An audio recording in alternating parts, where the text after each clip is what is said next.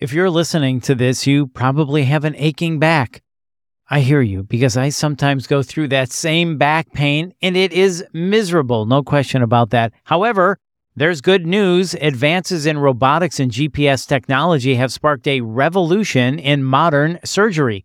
Surgeons can now perform complex procedures, many of them minimally invasive, again, which is great news. So let's get to this great news and learn more about robotic assisted spine surgery and how it benefits you with Dr. Sohrab Pahlavan, Chief of Orthopedic Surgery at Community Memorial Healthcare. This is Wise and Well, presented by Community Memorial Healthcare. I'm Bill Klaproth. Dr. Pahlavan, thank you so much for your time. Before we get to hearing about advances in robotic assisted spine surgery, could you give us some brief background on yourself?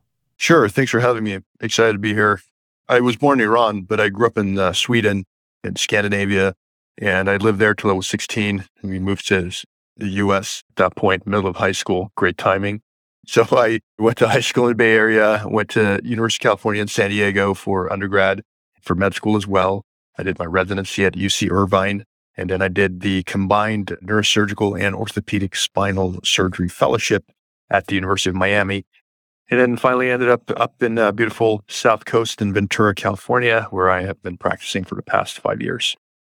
Wow. I don't think many people have that path. Iran, Sweden, it sounds like uh, Florida, you said Miami, and then over to the Bay Area. Yeah, you know, I, I used to think that too, but I've, I've met a few Swedish Iranians here in the U.S., uh, surprisingly. Oh, my goodness. Wow. Well, we're happy to have you here. Thank you for uh, sharing a bit of your background with us. So let's talk about the Excelsius GPS. This is really exciting. First off, can you tell us how does it work and how does this provide a better surgical experience for the patient?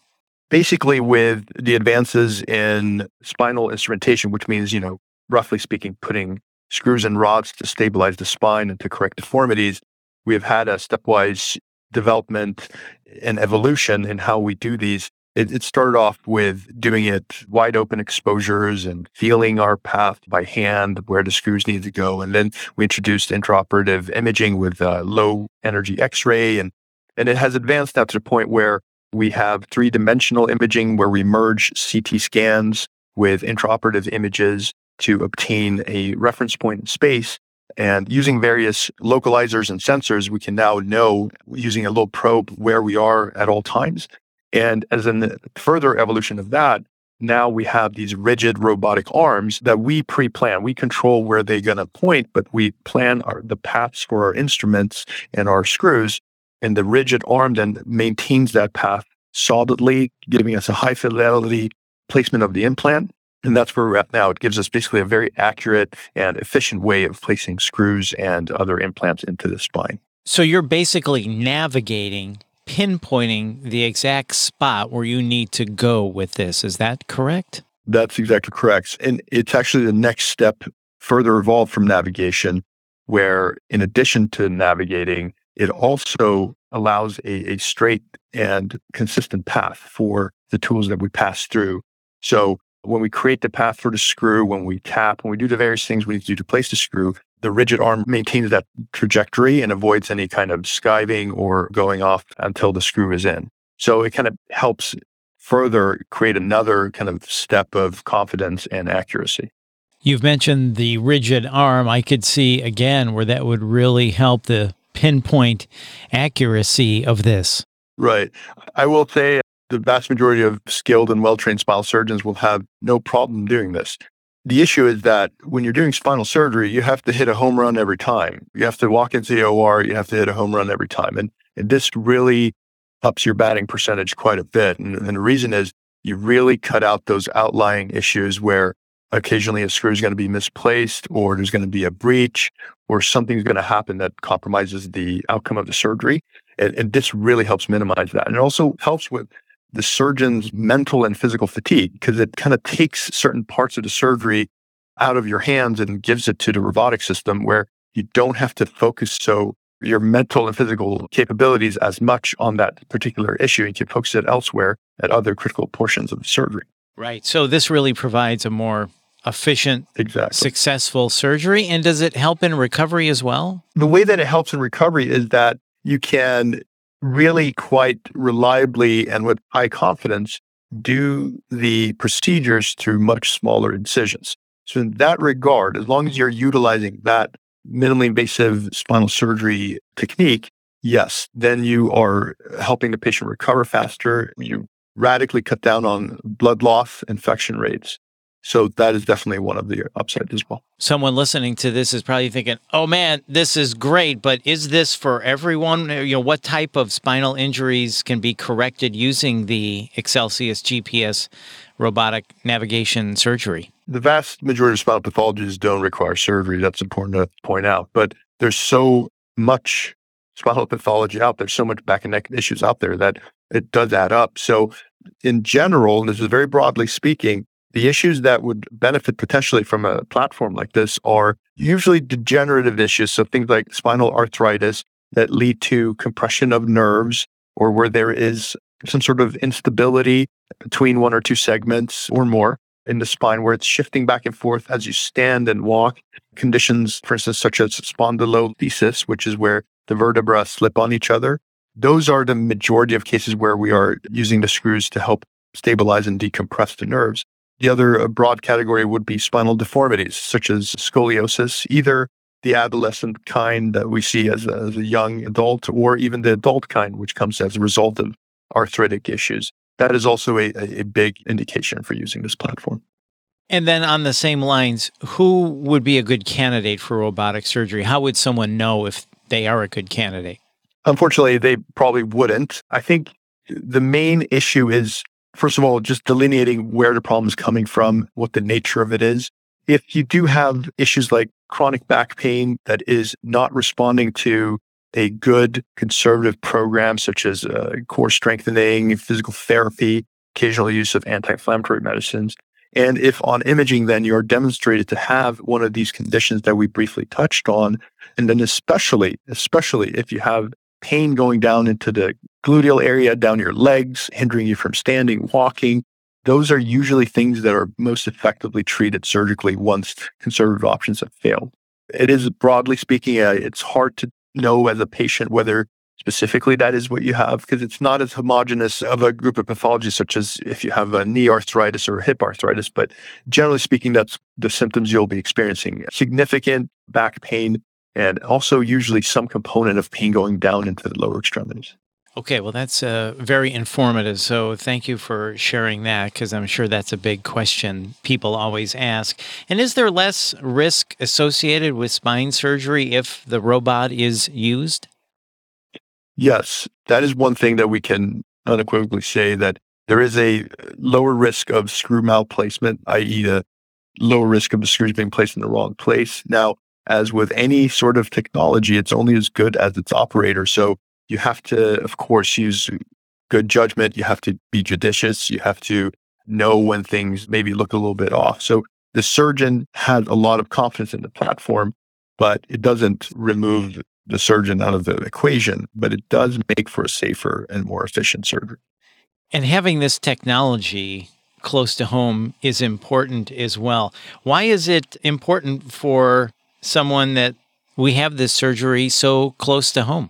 That's a great question. We live in a relatively small community out here and we are close to a major metropolitan area, but it's not terribly close. It is not easy to have to drive the two hours into the city to go to a tertiary referral center with more resources. And so what this technology does, it enables us to broaden our capabilities as medical providers. It allows us to take on more complex cases.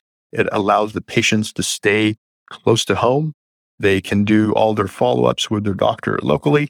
They don't need to drive to the city. And quite frankly, they will get the close attention and care that I think they've come to expect living in a place like this where the community is smaller and there's also a lot more personal interaction with your physician and more tight knit. And I think people seek that and they want that.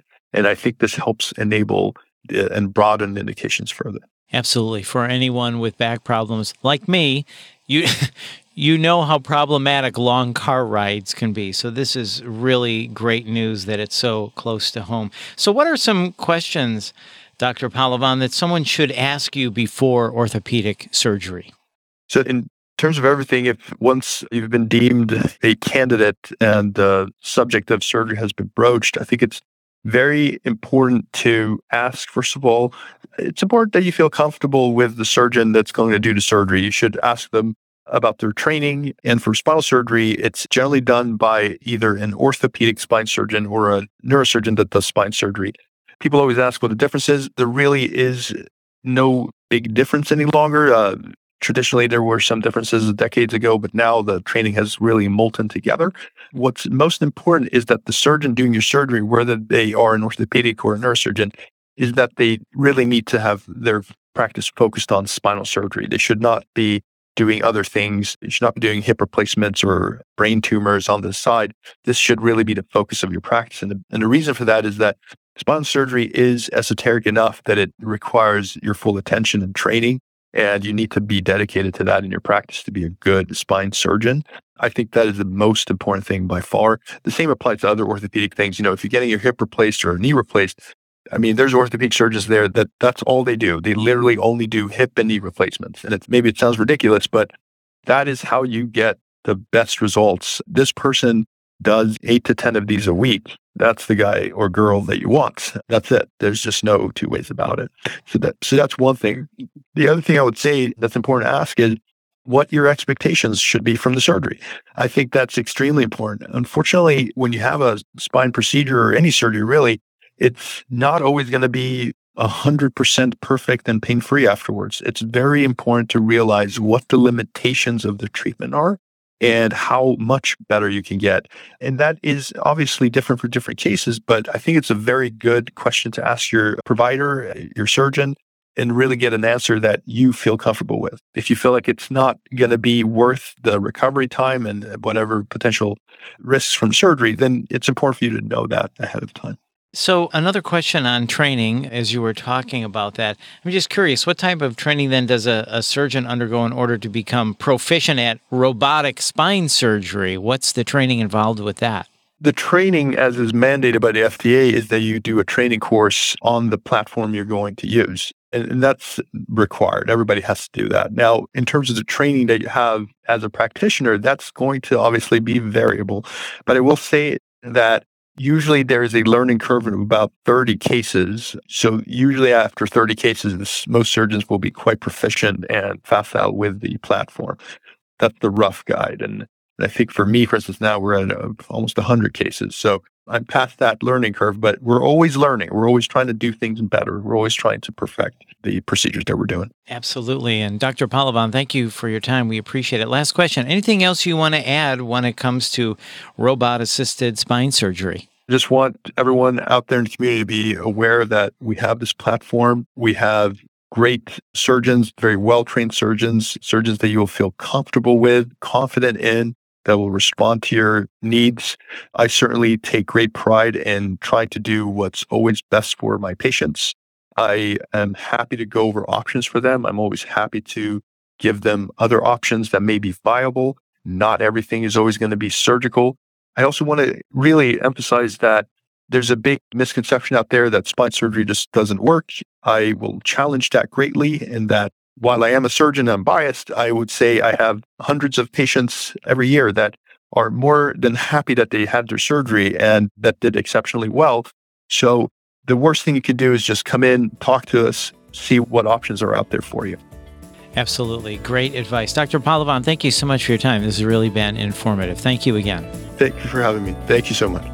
And once again, this is Dr. Sohrab Pahlavan. And for more information, please visit mycmh.org. That's mycmh.org. And if you found this podcast helpful, please share it on your social channels and check out the full podcast library for topics of interest to you. This is Wise and Well, presented by Community Memorial Healthcare. Thanks for listening.